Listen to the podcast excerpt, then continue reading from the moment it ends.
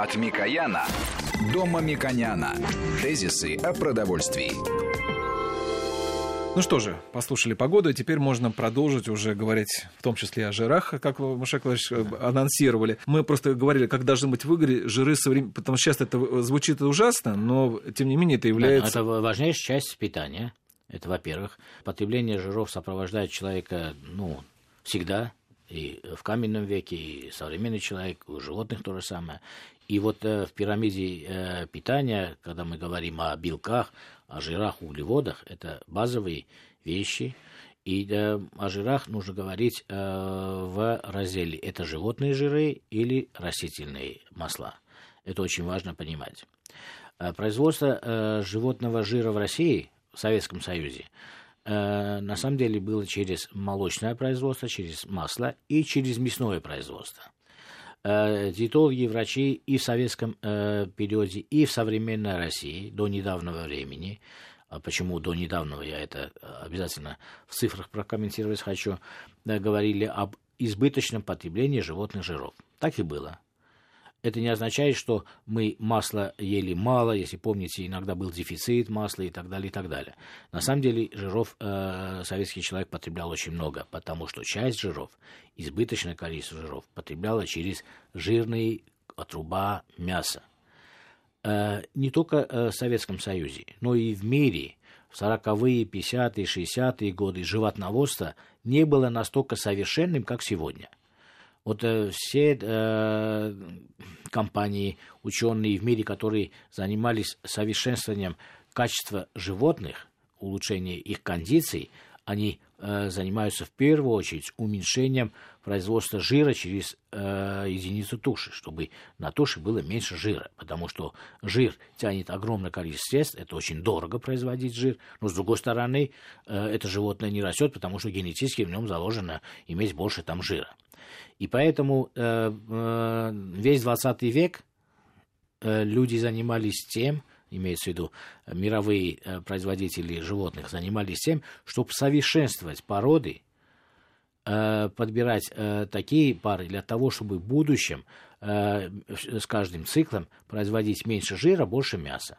Потому что мясо можно дорого продать, покупатели мяса уже понимают, что им нужны не жиры, а белки, и они больше покупают э, белков, и покупатели продуктов в целом понимают, что если он платит за продукт, в первую очередь он должен заплатить за белок, потому что отдельно э, жир в виде масла растительного он очень дешево может купить. И поэтому вот мой любимый пример. Как лучше взять мясо, которое содержит 30% жира – Э, и на этом жире пожарить, это будет дешевле, или купить э, дороже мясо, которое содержит 90% постного, э, постной части, еще добавить условно 10-20% растительного масла. Совокупно конечный продукт условно ну, если вы варите с картошкой или с луком, будет такой же жирности, ну, по калорийности, но вы затратите меньше денег. Поэтому через мясо и производить очень невыгодно, очень невыгодно. И да, даже многие производители недооценивают, насколько это невыгодно, но мировая генетическая работа ведется в этом, потому что всем понятно, что это дорого производить. Это первое. Второе. Мы э, получили началу этого века во всем мире, и в России как раз эти все генетические линии используются, животноводство, который имеет меньше жира, больше мяса производит. И поэтому потребление жиров которое было в советский период, было избыточным с точки зрения потребления животных жиров и о вреде их, и какие последствия в ряде хронических заболеваний, начиная от диабета, кончая онкологией, наши специалисты не раз в эфире говорили. Наши уважаемые э, академики и э, профессора из Института питания неоднократно говорили, это в мире известно и так далее. И поэтому избыточность применения животных жиров до 2000 года была э, практически связана с тем, что сначала животноводство в России, мы по статистике получали мясо, но содержание жира было огромное, а белка, значит, естественно, меньше. А в 90-е годы произошла э, другая катастрофа, когда животноводство России стало из-за э, демпинговых поставок импортного мяса уменьшаться, но в структуре поставок на российскую территорию структура жира была около 30%. То есть мы стали покупать, естественно, э, с мира, с Европы, стали пылесосить якобы мясо, но на самом деле самые жирные отруба мяса. Эта катастрофа, она длилась, длилась, она э, э, э длилась до 2014 э, года. Э, если вы помните, мы не раз говорили об указах президента 2012 э, года, о прямых указаниях производителям уменьшать это, потому что связано с рекомендациями академической среды, медицинской среды, о том, что так продолжать нельзя. И, в принципе, получилось так, что раньше мы вынуждены были, потому что у нас животноводство было жирное, а сейчас мы э, вынуждены, потому что э, импортерам выгодно этот жир э, и производителям выгодно этот жир, он дешевле тр- транспортировать через котлеты, пельмени, там, наши сосуды. Извините, вот мы были обречены. Но произошло два события одно на другое напрямую не повлияло, но э, второе событие решило задачу, которая в первом событии стоит. Первое событие – это э, майский указ президента. В нем было написано, что нужно существенно уменьшать животные жиры не успели опомниться производители для того, чтобы попытаться решить эту задачу, когда наступил 2014 год, когда были введены санкции и ответные меры. Это означает, что мы ограничили импорт мяса, мяса, запомним это слово, потому uh-huh. что у нас мясо пока воспринимается просто как мясо, якобы мы мясо не получили, из Европы. А когда мы структуру смотрим, ну, например, э, свиноводстве, около 30% этого мяса было в чистом виде жир – в чистом виде жир. А если брать от руба, это означает 50%, то есть мы ограничили не импорт мяса как такового, а частично мяса, а извините, около, если разделить что это, около 30% напрямую жира, а если брать э, жир, который содержится в этом мясе, около 50%. То есть мы этим решением способствовали быстрому решению того указа, который был направлен на сохранение здоровья, улучшение здоровья, улучшение профилактики здоровья населения, которая так и так стояла задача на более длительный период, ну, 20-25 год. И эта задача решилась за два года. С 2014-2015 года наш импорт из э, Европы практически обнулился, ноль жиров оттуда нету. Конечно, российские производители э, стали роптать, что у нас не хватает жира, потому что э, вкусненько, жирненько многие наши клиенты любят и так далее, и так далее. Но э, совокупность экспертов и правительство сказала, вы знаете, мы производим правильных животных и э, правильное мясо с умеренным содержанием жира, и мы будем работать на нашем сыре. Ну, я очень просто говорю, для того, чтобы было понятно. И наша промышленность перерабатывающая сегодня работает на отечественном сыре в 95% случаев, потому что у нас доли импорта практически нету, да? И отечественное мясо, естественно, не, на, не настолько жирное. Да, западное мясо тоже не жирное, просто они отделяют, постные э, куски отделяли всегда, оставляли на своих рынках, а жирные от труба отправляли нам, потому что нам нужно было дешевле. И поэтому, если говорим о качестве, объективных параметрах, которые измеряются, контролируется качество, качество продуктов совокупной мясной группы за последние три года я могу доказать любому, что оно не могло ухудшиться, оно только улучшилось.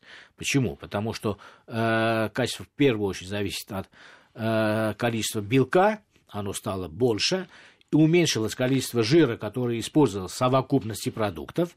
А если вы не используете жир – то у вас нет необходимости этот жир связать, то есть добавить туда муку, то, что мы критикуем, углеводы, сою, этой необходимости нету, подкрасить этой необходимости нету. Это означает, что совокупно то, что мы хотели, мы решили. Хотя предполагали разумный механизм сами по себе, а получилось так, что насилие с точки зрения ограничения торговли привело к прогрессу. Ну, это вот такой исторический рисунок у нас получился. Поэтому по жирам мы сегодня имеем исключительно хорошую возможность. Пока ограничение ввоза жира в России существует, и мы каждый раз об этом говорим, при покупке э, продуктов мясной группы, э, ну, молочки эта задача решена. Э, потребитель информирован, и в зависимости от необходимости он может подобрать любой жирности категорию в любом товаре от молока, творог и так далее, и сметана.